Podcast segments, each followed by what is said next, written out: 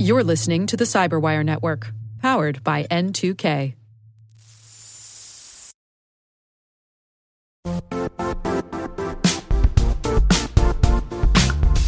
The I T world used to be simpler. You only had to secure and manage environments that you controlled. Then came new technologies and new ways to work. Now, employees, apps, and networks are everywhere. This means poor visibility, security gaps, and added risk. That's why Cloudflare created the first-ever connectivity cloud. Visit cloudflare dot com to protect your business everywhere you do business.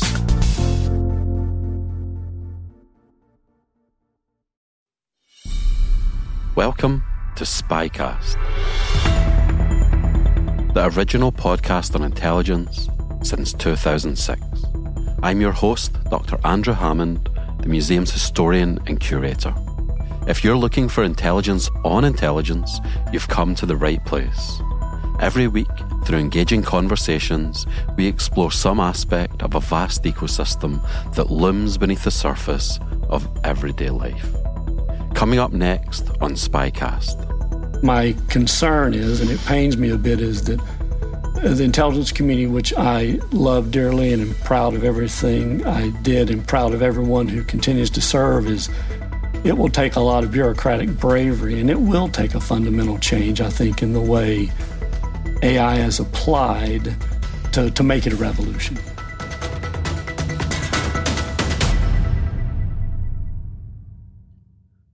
Mike Sosong is a former C I A operations officer, that is he recruited spies and stole secrets, who won the Intelligence Star for heroism in the field.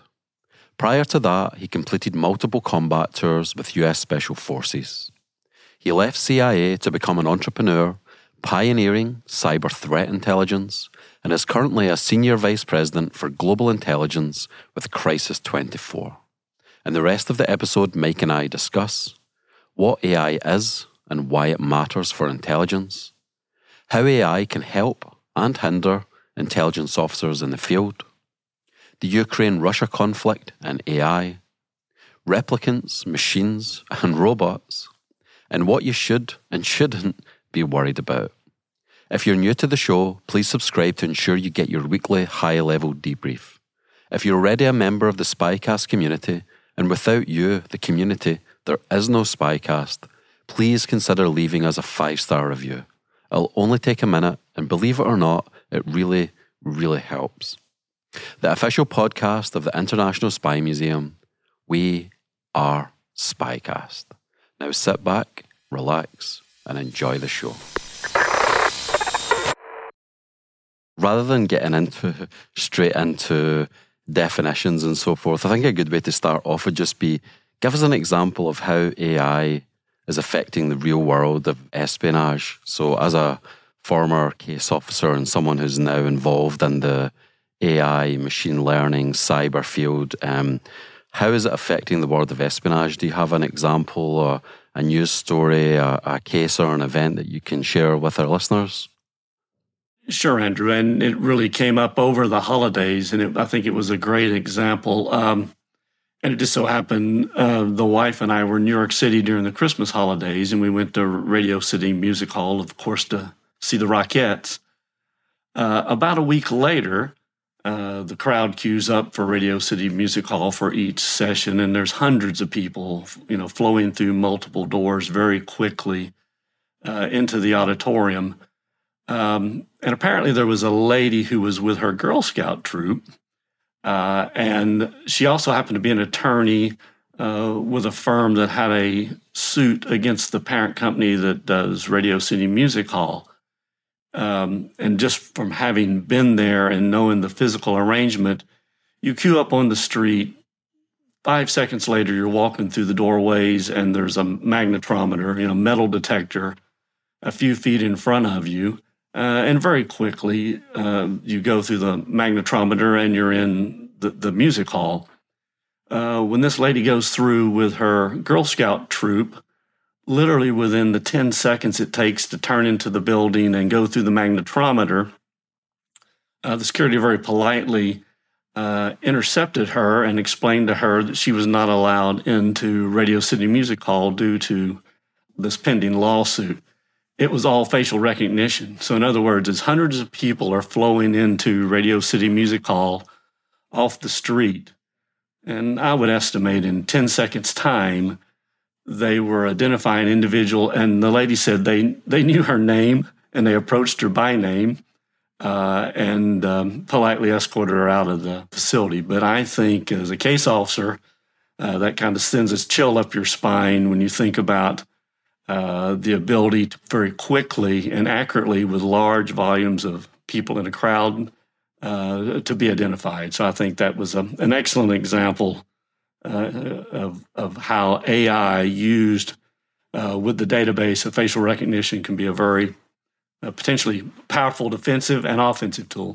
So how would that work? So all the cameras would be feeding their information into a central database, and then artificial intelligence would be analyzing that for preset indicators or something? Or how, how does it all work? How does that shake out? Yeah, to take a step back, um, there's various sources uh, for that information, you know, whether it's a driver's license image, uh, whether it's other documentation. And really when you think about it, and my numbers aren't current, but I'm confident that well over a couple dozen times a day you're imaged. Uh, the A T M machine, going through the toll booth, walking in front of an office, uh, going down the neighbor's street, and they have um, one of the uh, camera doorbells Uh, on the front of their house. So being imaged and capturing those images and those images being available, again, social media, if you post an image of yourself. So there's, there's a large number of sources that are available. Second step is then there's well-established formula to establish a facial geometry, uh, which then with the A I capability, you can very quickly sort Uh, among, again, literally thousands, if not millions of images and identify you with a, and it will then give a probability that you are who they think you are. I know you weren't involved in this personally, but just so I can try to get my head around it. So th- did that mean that A I was set up to look for this specific woman, or was there, were there just a series of filters where if these types of people come up pending lawsuits, uh, known felons, whatever, then refuse them access? Or how did the alarm bell go off, and how, what, how did they approach her? I would say this is very similar to the uh, the old profile book that the casinos in Vegas and other places kept, where they literally would identify who was a card counter or uh, some other illegal, and you have to use that term very loosely in Las Vegas, some other illegal reason by why you would not be allowed uh, entrance into the facility. So they have in, just in turn identified uh, people, and in this case, a lady who legally represented her firm on the, the watch list. So it would be, as I say, as simple as that. So basically, as a case officer, this would be a counter-surveillance nightmare if when you're out there trying to stay undercover, trying to spot, assess, recruit, and run assets, then it's very difficult for you to make your way around a city or, or a country and, and do the work that you're meant to do if you're going to get flagged up repeatedly. So that, that must be very, very difficult. It, it absolutely complicates things. And and I guess I would harken back to what is good tradecraft. Uh, without A I facial recognition, you still seek to operate Uh, in plain view, but in, in ways that don't alert uh, the attention of, of of anyone who's just casually observing. Of course, if you are under surveillance, they're, uh, they're much more attuned to, to what your activities are. So it, it would just be that every country you're in is suddenly a, a hard target country as far as the the aggressiveness of surveillance, uh, just because of the, the pervasiveness of, of these tools. Let's take a step back for a second, and we are not uh, computer scientists or data engineers or anything, but I do think it is helpful to give listeners that don't really know what A I is or have a loose conception of what it is to just give them something to hang their hats on. So what are we talking about when we talk about artificial intelligence? Um, I'll start with artificial general intelligence, A G I, and that's basically the definition that a computer can handle any human intellectual task. It's memory, creative reasoning, abstraction, basically all the things that you attribute to the dystopian futures of HAL in two thousand one: A Space Odyssey or uh, Skynet with the Terminator. There are no A G I systems out there. Full stop. Now, I would be the last man to try to predict that future, but A G I does not exist. The next level down would be uh, artificial narrow intelligence, um, and you'll hear it referred to as narrow or weak intelligence, and that's the ability of the algorithm to be able to perform a simple task with a high degree of integrity. Everything we're encountering today is narrow artificial intelligence. Uh, Siri, the selection that Netflix recommends for the next movie, uh, robotics in factories, uh, and even uh, self-driving cars. You know, it's uh, there's a, a hierarchy of quote-unquote the self-driving part, but even that is considered narrow artificial intelligence. So at the moment, we're working within the narrow or weak artificial intelligence, that's correct? Yeah, that's correct. And if you go deeper, let's say we're in the narrow world, uh, what people are now encountering, and maybe we'll talk later about ChatGPT, as basically machine learning using uh, natural language processing. And natural language processing is the ability to communicate with the algorithm, to query it uh, in in native language, whatever it is, English or otherwise. And so I think that's what also is what's called a lot of the sensation with the public, rightly so, because the interface is much more friendly than trying to write a Python script or um, engage um, within the programming language. So uh, tell me if I've got this right. So, so we've got human beings who can recognize patterns, learn from experience, draw conclusions, make predictions, do all of those things. And, and basically artificial intelligence would be fully achieved when we have computers that can do all of those things that we can do just as well. And am I right in thinking that that moment would be called uh, the singularity, when machines are smarter than humans? Uh, I, yeah, if, if we go down the, the topic of singularity, that, that would be that state. And I think that's, again, a long way off if If achievable. Okay, if achievable. So, and, and another thing that trying to do, I think, is to trying to get it to emulate and replicate human emotions and understand the, as I understand that they have a very almost Spock-like way of communication. It's just, it's kind of cold. It's based on logic. It's based on reason. It's based on programming. But in the human world, there's lots of emotions and facial cues and all these types of things. So I guess one of the holy grails is to try to get machines that can deal with these types of human complexities as well. Is, is that right? Yes. And kind of the essence of that is uh, supervised learning and then reinforcement learning. And what that means is, to your point, is emotions are so subjective, uh, even though there, all of, there are cultural patterns, if you will. Uh, and then to, to train the algorithm uh, on seeing the, the the micro movements in your face that are distinct to an emotion, or at least can be attributed to a person's emotional state. And as with, if we're now talking about reading body languages, any expert will will confirm that it's the holistic approach. It's not that I raised an eyebrow suddenly means Uh, I'm lying, or I grimace suddenly means, you know, something else. It's it's the whole, both the context, uh, the circumstances you're in, and then other actions that the individual takes. So when you when you think of that totality, and then you say, okay, we're going to teach a machine to do that, you can see the uh, the complexity of the problem.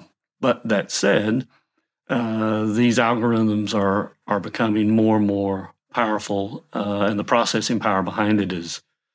Uh, is increasing also as well. Wow. And bear with me here. So, so in Blade Runner, replicants, and one of the issues there is that the replicants begin to experience emotions and question their own place in the world and so forth, is the thought that eventually there will be machines that can get to that place where they start to think for themselves and potentially go beyond what we want them to do or become out of our control. Or is, I know this is like completely theoretical, but I'm just wondering what your your take on it is. Uh, well, Blade Runner is one of my favorite movies, but for for, for all those reasons, um, I, again, we we started off the conversation with with A G I, artificial general intelligence, and I think that capability is so far in the future that it would it would be hard to predict that. Um, and I'm, in that sense, I'm just not an authority to to, to make the speculations. Wow. And I read something, it was just a few days ago in the news, faces created by artificial intelligence are now more real than the genuine photographs, which is crazy. So uh, something that's artificial is more real than the real. Uh, we're getting down all kinds of matrix, like, rabbit holes here, but it's crazy the way the ground is shifting underneath our feet, I think.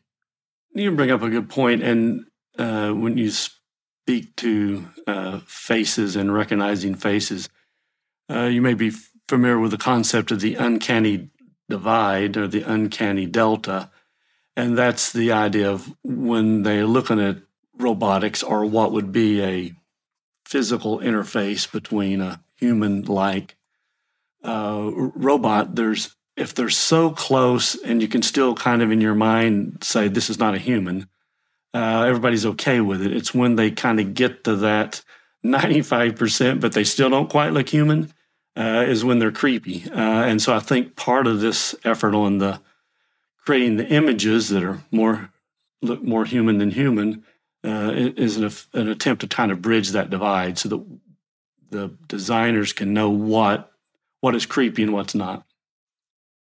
Just to bring it back to the intelligence community more specifically, help us understand the trajectory of A I and intelligence. So there's all these reports and uh, summaries and briefings coming out just now, but when would this kind of thing pop up on the intelligence community's radar? So I believe the term artificial intelligence is invented in nineteen fifty-six, you know, and then it's obviously in very early embryonic stages. But when does it pop up on the the radar of the I C? Or when you yeah, help us understand that evolution of the development of artificial intelligence out with the I C, so just more generally, and then the development of artificial intelligence within the I C and how that's mirrored or not mirrored, uh, more general development? Okay, you bring up a good point on kind of how that's evolved. If you even go back to Alan Turing's initial paper back in nineteen fifty, which what people refer to as the Turing test and uh, the movie The Imitation Game, at that point, obviously, still theoretical, but that was really one of the first discussions about what A I would be able to to accomplish and how we would interact with with the algorithm. Uh, that evolution really, a lot of it was kind of conflated with just computing power in the early, in the fifties and sixties, and obviously computers into the sixties and seventies with mainframes were uh, utilized extensively with the intelligence service.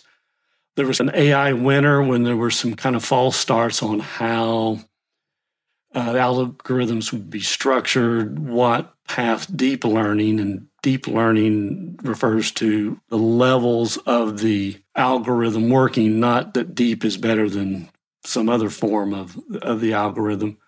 Uh, and then really kind of the last probably six years or so, uh, came out of the, the A I winter with both computing power, primarily with like systems like A W S where you can where you can purchase computer power, and then some real breakthroughs on how neural networks work and how deep learning actually evolves and how you, I don't want to start down the rabbit hole, but backpropagation, how you can then start to correct the errors that uh, the algorithm produces.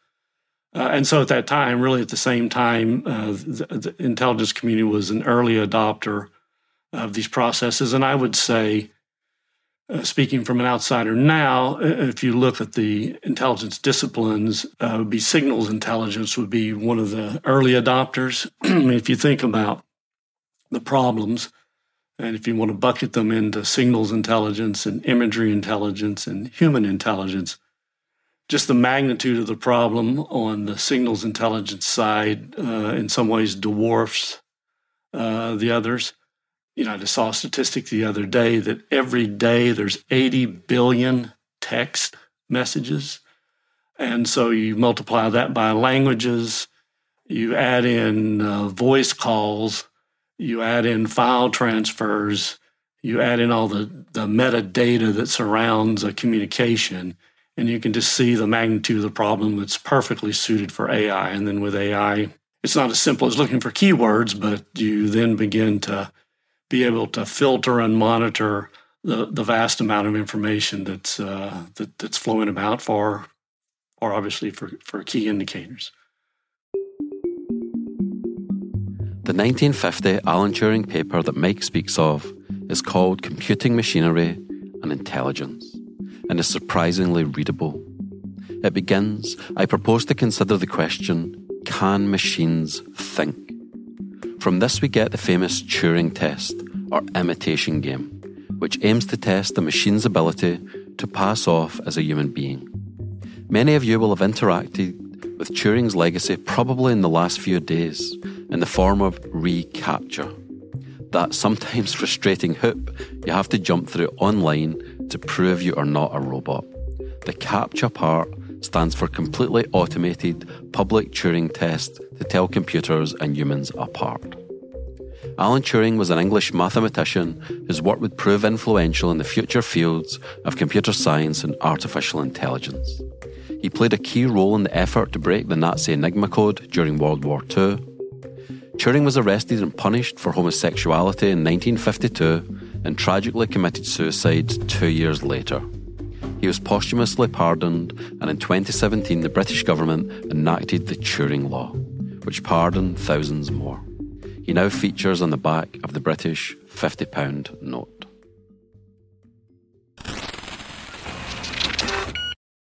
We'll be right back after this.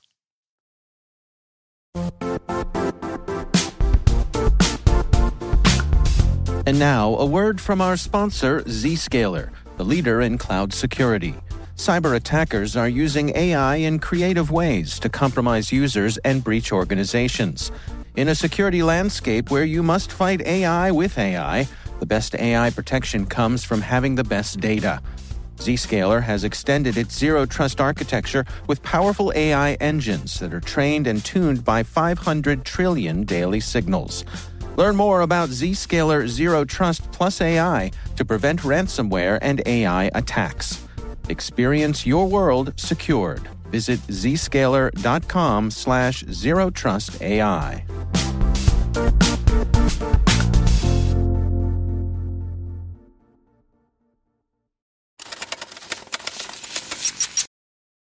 Just to try to sketch out the broader development again, I'm sorry, I know that this is a lot of work, but I think just because it's so new for many of our listeners, it helps to dig into it a little bit more. So so we have the Turing paper in nineteen fifty, and then the fifty-six conference at Dartmouth where they come up with the term artificial intelligence.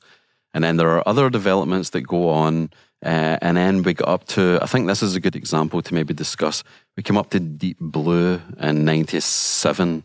Uh, so Deep Blue is an I B M machine that basically beats the reigning world chess grandmaster Garry Kasparov in nineteen ninety-seven. But Deep Blue is the weak or narrow artificial intelligence, isn't it? So could you just maybe discuss that example to help us get our heads around artificial intelligence more generally? And what would be the, thinking about Deep Blue, people were thinking, wow, this is something we never thought would happen, a, a chess grandmaster being defeated by a machine. So yeah, just h- help us kind of understand Deep Blue and and the Rubicon that was crossed when when it beat Garry Kasparov. And I think that that does give a good illustration uh, about the application. But again, it's still narrow. It was a chessboard, and I'm probably the world's worst chess player, but you can conceive that there's only a finite number of moves that can be applied. And what little I know about uh, grandmasters is their ability to use different strategies and different techniques that have been used before uh, is what then gives them the edge and that they play at that level. So um, again, we're going back to the reinforced learning uh, model. Deep Blue was basically trained to learn every permutation. And when Kasparov did a certain move, it could anticipate, okay, this is one of three variables that what will be the next five moves. As many grandmasters do, they're thinking several moves ahead. And so I think this was the application that really brought it to the public's attention. Uh, similar models have been used on Go, uh, you know, which is an Asian board game, which is arguably has more permutations and more nuance than chess. And I think it is. I think the grandmaster was Korean, and that um, the algorithm beat him as, as well. So these, I think, it brings to the public eye the capabilities. But again, remember, if you think about a chessboard or a Go board, that's a very finite universe, maybe more than we can comprehend, but it's still a finite universe. And so its application is still narrow. On the other hand, if, without dismissing the definition of narrow, if you have twenty uh, algorithms and each one of them are narrow, suddenly they don't look so narrow if each one of them has a particular task and a particular skill that they accomplish. And let's go on to ChatGPT, which you mentioned earlier, which is all the rage in the news at the moment. Uh, and in the research for this episode, I actually signed up and I put in, write, I was just being playful, write a sonnet, a four, you know, a fourteen-line poem on espionage. And it, it done such a good job. I posted it on social media, on Twitter and on LinkedIn. My hopes weren't particularly high, but it was so good. That's the type of thing that it could take human beings years to get that level of fluency, uh, writing poems or and doing all the things that you need to do. But ChatGPT just spat it out in five seconds or so. I'm just wondering, have you used it? Can you tell our listeners what it is and what implications does it have for the intelligence community? Sure, Andrew. And I, I, I read your poem. You, you and, oh, you you and okay. ChatGPT are, well, are quite eloquent. Well, well, ch- well, ChatGPT's poem had nothing to do with me. we, you designed the prompt, and that, that's a whole other conversation about intellectual property as to who, who, who owns it. You designed the prompt. No, yeah, Chat. G P T, it's it's certainly the rage. And again, the value of it is it's exposed the broader public to a friendly user interface for uh, for a narrow A I capability. But uh, ChatGPT is Chat Generative Pre-trained Transformer, and that's just the model that was used uh, for what people are using today. Uh, the original G P T three point oh was, uh, I say it was probably two thousand when it was released, and so this is actually three point five, and there'll be a G P T four uh, probably later this year. And th- there's nothing ominous about a .four as much as it'll just have more capabilities, so some of the problems people are encountering on syntax are... Um, If you're using Stable Diffusion on some of the imagery, it's it'll be a little more uh, def- defined. So, but certainly ChatGPT is um, is a good example, and and um, people are using. I would say in a phrase that it's more heat than light. It is again good at narrowly defined task. Maybe being generous, equate it to a smart intern. If you were an intelligence analyst. Uh, they still need close supervision, broader education, uh, and reinforcement on what, what and how they're writing.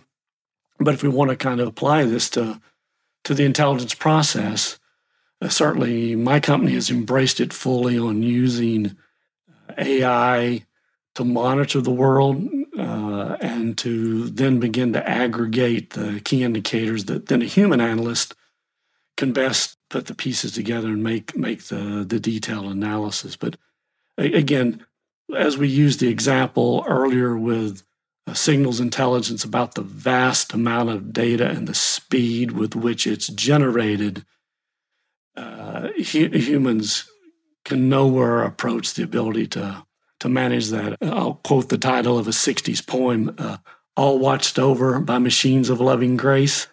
Uh, the idea that uh, the algorithm is doing that first cut uh, according to your criteria, and then it can deliver then to the human analyst a rough approximation. And then when we look at ChatGPT, that's really what we get in most cases.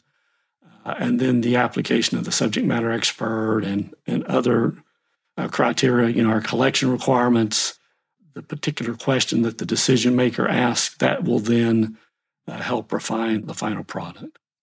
Wow. And just briefly there, can you tell us what Stable Diffusion is? Sure. Uh, Stable Diffusion um, is a similar prompt, but it generates images. Uh, D A L L E, D A L L E, uh, kind of a play on words with Wall-E, the, the, the movie, and D A L L E, the artist, uh, does similar. You type in a prompt, uh, Mickey Mouse, you know, ascending the, the Himalayas in an impressionist style, and it will, will generate usually three or four images Uh, as its best estimate. So it's uh, it, it's similar to your poem, but for artwork. So now, uh, Andrew, you can start uh, start your own art gallery. That actually sounds. I really want to see that now. Mickey Mouse ascending the, the Himalayas in an impressionist uh, style. I think that might be what I'm going to do after this episode. And just briefly before we move on, one other thing that you mentioned that I meant to just pick up on was neural networks. Can you just tell the listeners what neural networks are? Yeah, and again, uh, the data scientists are usually quite disciplined about the terminology, and it's the, the layman such as I and, and the public that usually conflate them. Uh, in a short version, and, and let me, let me take a step back to, to make this as, as simple as I can. Let's say you're trying to teach the algorithm to see a, a cat. Uh, to identify a cat, each neural network, each neural node would be is, uh, again, this will be oversimplified, but each neural node would be two eyes, uh, four legs, um, certain height, uh, f- fuzziness, and you can go into all the nuance that you want. But then each network and each neural node can only then, in an almost binary way, you can be more complex, but in an almost binary way, two eyes, not two eyes, four legs, not four legs. And so you can just have millions of dimensions, and then the conclusion is cat, not cat. That's in a, in a very crude manner what a neural network is. It's just a way of categorizing uh, the the task that you're trying to teach the um, the algorithm on. I think it would actually be quite interesting, if you're amenable to it, to tell us a little bit about your company and, and how it uses artificial intelligence. Sure, and I appreciate the opportunity to do so. I'm the Senior Vice President for Global Intelligence for Crisis twenty-four. It's a Garda World company, and we're globally located. Uh, our company provides geopolitical intelligence analysis to seven hundred plus uh, global organizations, everything from N G Os to, to large corporations. So we're a completely open source, proprietary uh, intelligence company. And we use a combination of human intelligence and artificial intelligence uh, to produce our, our products for our clients on a twenty-four hour basis. As we've discussed earlier, just the scale of information, the speed of information as it's available has surpassed what a human analyst can do. So we've applied with our data science and artificial intelligence team uh, that capability to our mission. One point I'll make, and I think it becomes clear when people play with ChatGPT, the quality of the information that it's trained on is the quality of the information that you get. You know, even decades ago, when I was programming, it was garbage in, garbage out. So our company has the the luxury of having twenty-five plus years of highly curated human intelligence. It's it's a it's a glorious training set, I would play. So our ability to train the algorithm on by country, by event, by security category is really quite remarkable, and we've seen leaps and bounds and the result of that from our from our analysis. It would be fun to walk through maybe step by step ways in which A I affecting your former job as a case officer. I know there's so much that you can talk about, but help us understand it. So things like your identity, your cover or legend, how you would spot, assess, recruit and run assets. Could A I help you do that? Could it help you spot lies? Could it help you with covert communications? Help us understand stage by stage how you could see A I affect, potentially affecting work as a case officer. And it's fine if there's no way that A I could do this, but if there is, it would be interesting to know and maybe discuss the trade-offs. Like, you could use it for this theoretically, but I don't think it ever will be because blah, blah, blah. Yeah, no, it's an excellent question and one I think frequently about. Uh, as a case officer, you know, for the audience, uh, the job of running assets, uh, recruiting spies and stealing secrets, uh, the application of A I is having a profound effect and will continue to do so. Uh, and in no particular order, uh, we mentioned earlier about uh, facial recognition being used to identify an individual. If you're in disguise or if you're just hoping not to be identified, uh, that pervasive surveillance uh, limits your, potentially limits your operational capability when you need to go operational. Uh, if you look at cover and legend, an identity that you're assuming in order to operate in a certain place, there's two sides to that coin. If you are operating under cover, Uh, you should have a social media presence, and you should have a digital, you should have digital exhaust, and things about websites you've gone to or purchase records on Amazon. Uh, if you don't, then that can very quickly erode your cover. Let's say I'm, I claim to be John Smith uh, from whatever country and in whatever profession. There should be some Uh, footprint of that in the digital world. And if there's not, then that again, it arouses uh, suspicion of the local services. So then and there, uh, and again, all this would be managed by artificial intelligence. It's not somebody trying to read through uh, Facebook pages to identify someone. Uh, when you look at uh, spotting, assessing, and recruiting, it would be similar. We, we've all jokingly probably exclaimed on, uh, we're amazed what people put on social media about themselves and others. And again, uh, as one dimension, that's a that's a way to spot and assess or look for vulnerabilities or look for access that an individual may have that we're seeking out. So again, you apply the A I algorithm to helping you spot for and watch for these type of capabilities uh, is, is another tool. And again, it multiplies the ability to to look for a, p- a potential asset. For uh, polygraphy, uh, lie detectors, uh, I think that dimension there is just the tools that A I would enable the polygrapher to be able to be a, have a more refined uh, assessment of, of deception detected or, or not detected.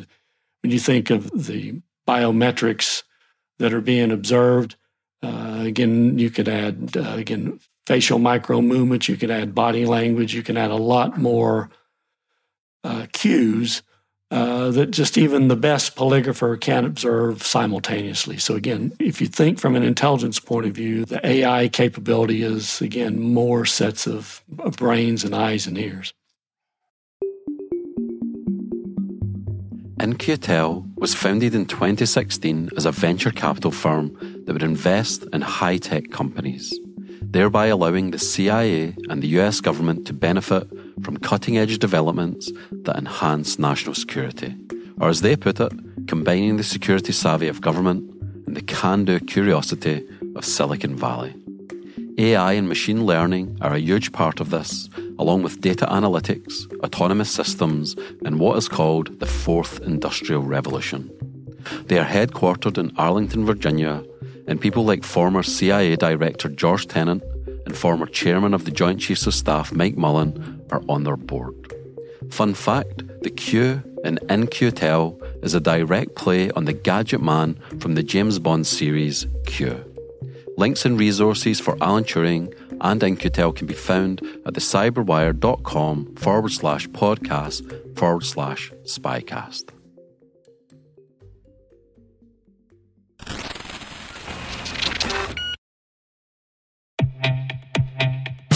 And now a word from our sponsor, SpyCloud, the leader in operationalizing cybercrime analytics.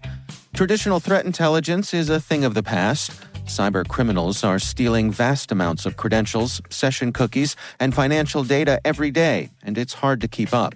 SpyCloud is the trusted partner businesses turn to to fully understand their darknet exposure risk and neutralize threats before it's too late.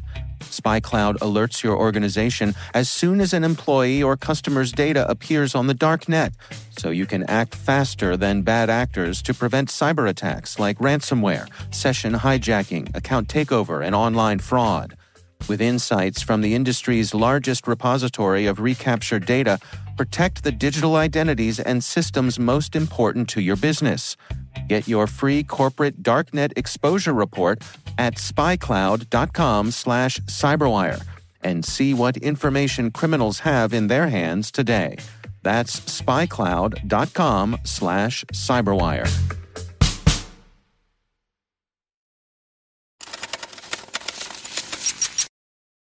Is artificial intelligence a revolution that's happening to the intelligence community? How would you categorize it? It's going to rip up the playbook and, and so forth, or, or all the way to the other end of the spectrum, which is it's not really going to change that much. And obviously neither of them are probably true, but where would you where would you land on the spectrum? For technology in general, I think there's always an evolution. If we look at agrarian societies going to industrial, going to computer, there's there's an evolution. Uh, but there are seminal moments even in in in those uh, where you have to say, okay, that was the moment things changed. And I would I would say it's it's always, you're a professional historian, so you know this better than I. It's it's hard to uh, it's hard to uh, read the label from the inside of the bottle when you're still uh, in the middle of something. It's hard to see the the ch- the change that's taking place. But I I do think it is fundamental now. I'll have to get on my soapbox for a moment. My concern is, and it pains me a bit, is that the intelligence community, which I love dearly and am proud of everything I did and proud of everyone who continues to serve, is it will take a lot of bureaucratic bravery, and it will take a fundamental change, I think, in the way A I is applied to, to make it a revolution. I think it'll be, it, it runs the risk of being Uh, incremental or even window dressing uh, changes versus really fundamentally advancing our ability to defend our national interest using A I as a tool. At the moment, generally speaking, it's more of an add and stir approach. Let's try to fit it within the structures and the processes and the culture that's already there. I'm speculating here, but I'm just wondering how you see that change coming, if at all. I think the change can come, and as I say, I'm I'm absolutely committed to the to the intelligence community uh, from the outside as a as a public partner. I my strategy is, frankly, to use the war in Ukraine as the hammer, uh, because when you look at open source intelligence and what is being accomplished uh, there, as far as uh, by citizen analysts, I think is unremarkable. Sadly, we have a living laboratory in, in Eastern Europe, but if, if you don't mind, I'll, I'll just give some examples of of how that is, I think, could be a wake-up call for, for the I C on, on how to apply uh, open source intelligence, use that as the wedge for some bigger changes. But if you look at just in the early days of the, of the war, a military intelligence analyst would be looking for order of battle and where forces are massing, and you would use overhead systems or maybe a human intelligence analyst or imagery intelligence.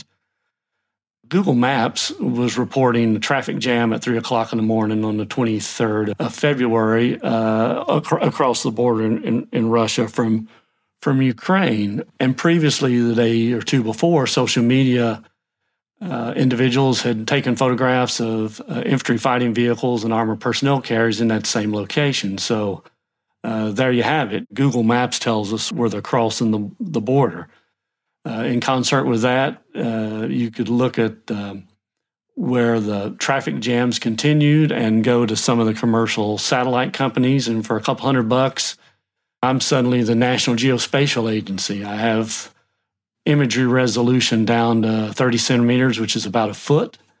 and the evidence is in front of me. I can I can make that assessment versus a national overhead system. Uh, you, you look at uh, signals intelligence mission of where units are inside Ukraine, uh, Russian nineteen-year-old men being what any nineteen-year-old man is. They were on V K and Telegram and Instagram and Tinder uh, trying to pick up Ukrainian girls, and whoops, they forgot to turn off geotagging. And so a lot of Russian units were identified uh, quite clearly and accurately uh, by just the social media. There's locations where it's a quote-unquote abandoned airfield or facility, uh, and the soldiers have been jogging wearing their Fitbit, and they've basically drawn a box around building or airfield or um, line of armor uh, that's uh, that's parked in the in the motor pool. Again, all this is open source in, intelligence. You know, my favorite, somewhat lethal but favorite example is uh, is a young fifteen-year-old boy in Ukraine who, when the Russian armor columns were making advance on Kyiv, uh, him and his father, they went out and he flew his inexpensive drone up over the the battle lines. Uh, added the, the lat longs using uh, a, a commercial mapping uh, program and sent uh, the coordinates to the Ukrainian artillery. And they literally decimated a good session of a Russian armored column, uh, a kid using a three hundred dollars drone. And as I joked, it's a good thing it wasn't a school night, or, uh, or the, the Russians might have taken Kyiv if it hadn't been for him and his drone.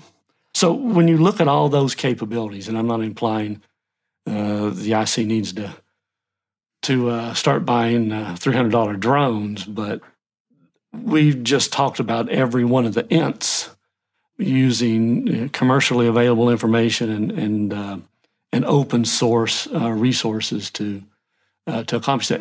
The, the I C has to get their heads around uh, working with OSINT in in a constructive way. You hear arguments about we need to make another discipline, another center, let's form a committee.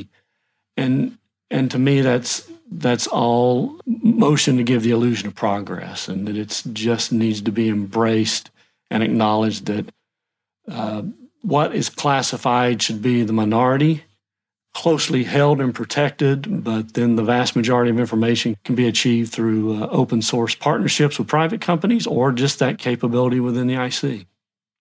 One of the reports that I mentioned earlier so talks about entering an A I era, uh, and in that it says that the problem is not the technology, the problem is the culture. So this is a report that's informed by lots of seniors, farmers, and so forth. I don't know, as someone that, that used to be a member of the tribe, why would culture, not technology, be the problem? I think we touched on it a moment ago when we we, we talked about the... the unnatural nature of open information. And there's a bias. It probably is endemic. There's a bias towards the classified information, uh, like it has more, more value or merit.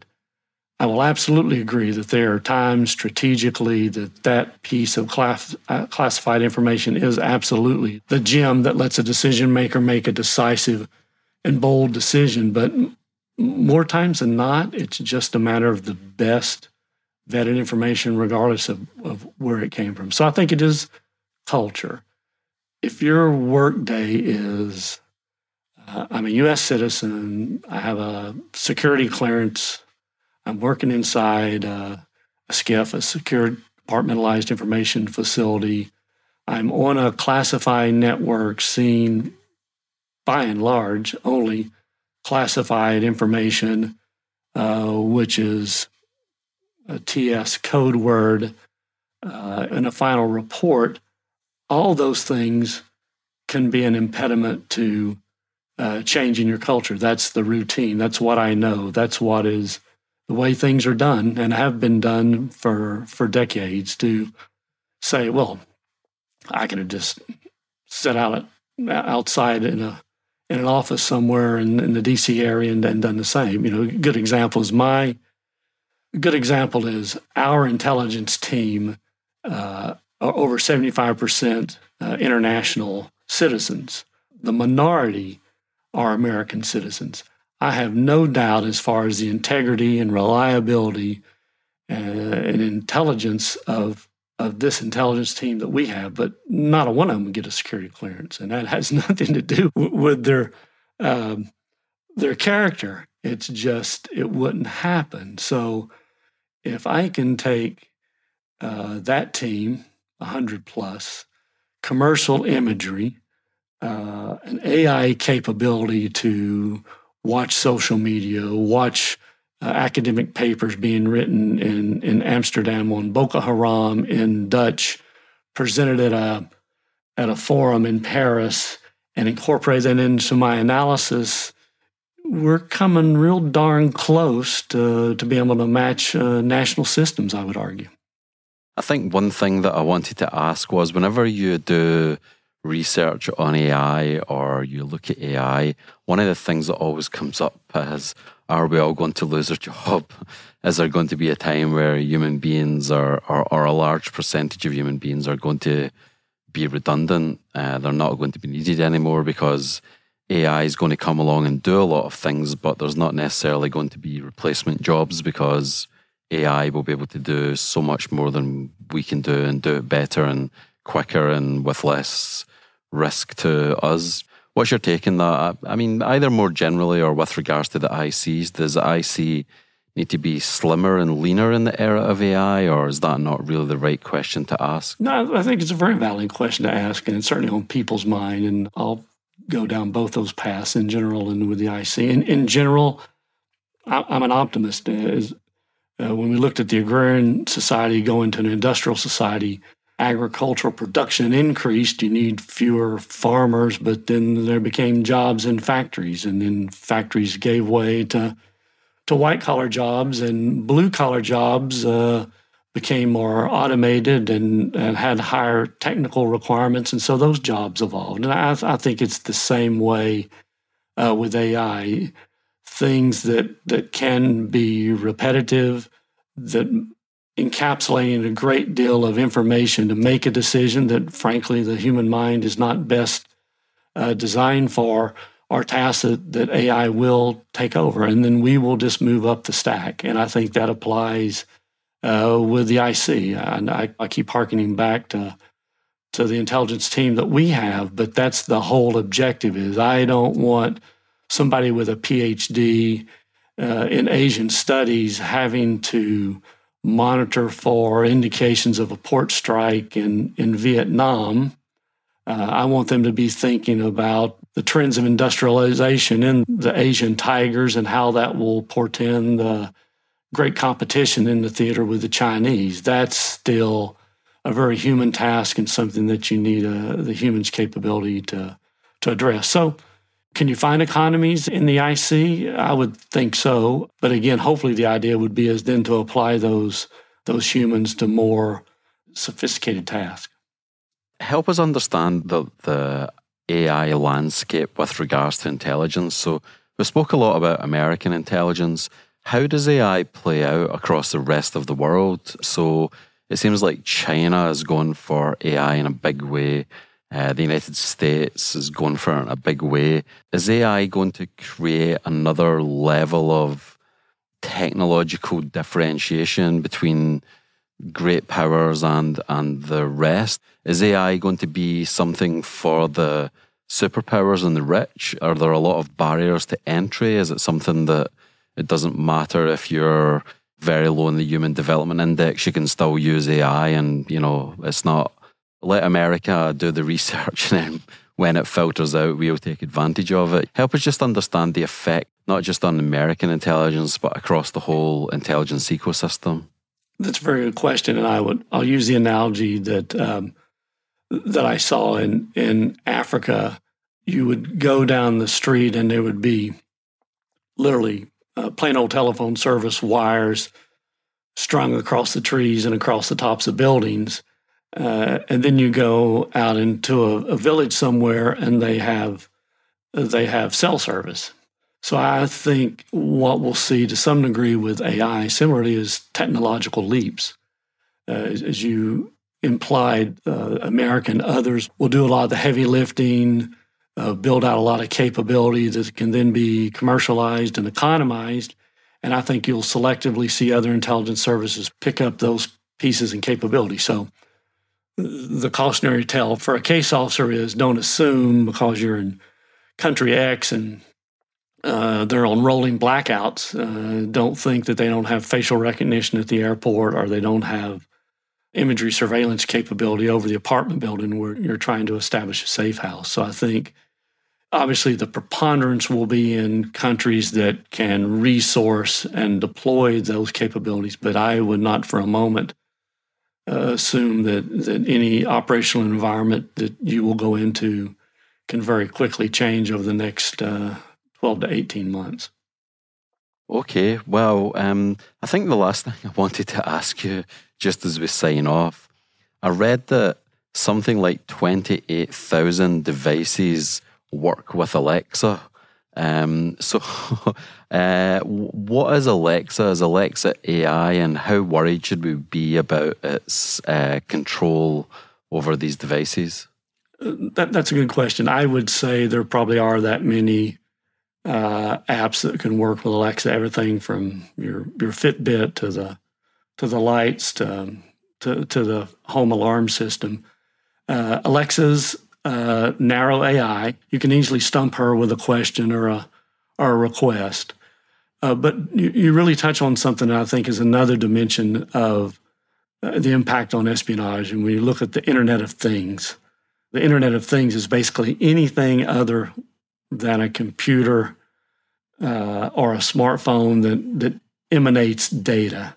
Uh, again, that could be the, the the open and close switched on your door. That could be your Fitbit, whatever that may be. And so all of that is now being meshed into the larger body of knowledge that's available out there. So one, yes, that's just more things to to be aware of, and its potential risk. You know, let's look at it from an operational point of view. If I needed to do, you know, what you euphemistically call a black bag job uh, on a building, and I know that the that the guards are happen to wear Fitbits, uh, and if I can access that, I'll just wait till he goes into REM sleep, uh, which is the deepest sleep, and that would be the most likely time for me to enter the building without him uh, awaking and being aware of of what's going on. So all those things that are emanating information or that we're communicating with Uh, potentially hold a hold a risk for for espionage, or can be a benefit for espionage. Well, thank you so much for helping us break all of this down. It's been a real pleasure as ever to speak to you.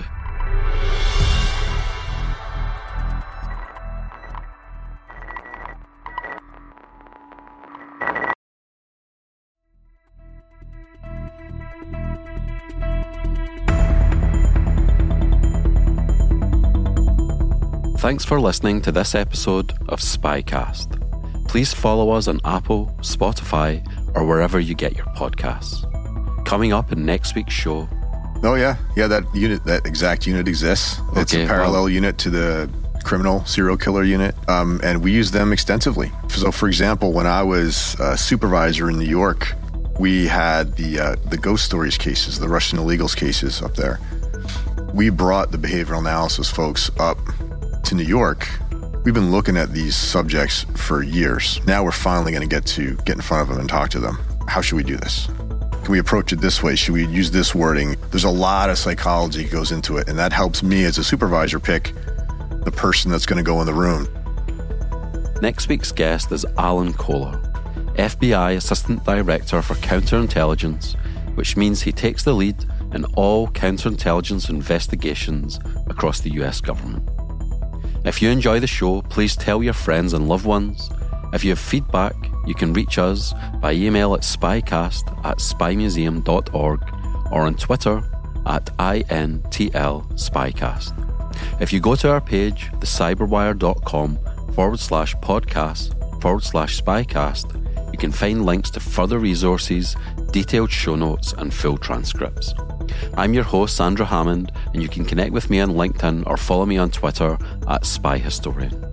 My podcast content partner is Erin Dietrich, and you can follow her on Twitter at E R I N P U B H I S T. The rest of the team involved in the show is Mike Minsey, Memphis Vaughn the third, Joe Zhu, Emily Coletta, Afua Anokwa, Elliot Peltzman, Trey Hester and Jen Iben. This show is brought to you from the home of the world's preeminent collection of intelligence and espionage-related artefacts, the International Spy Museum.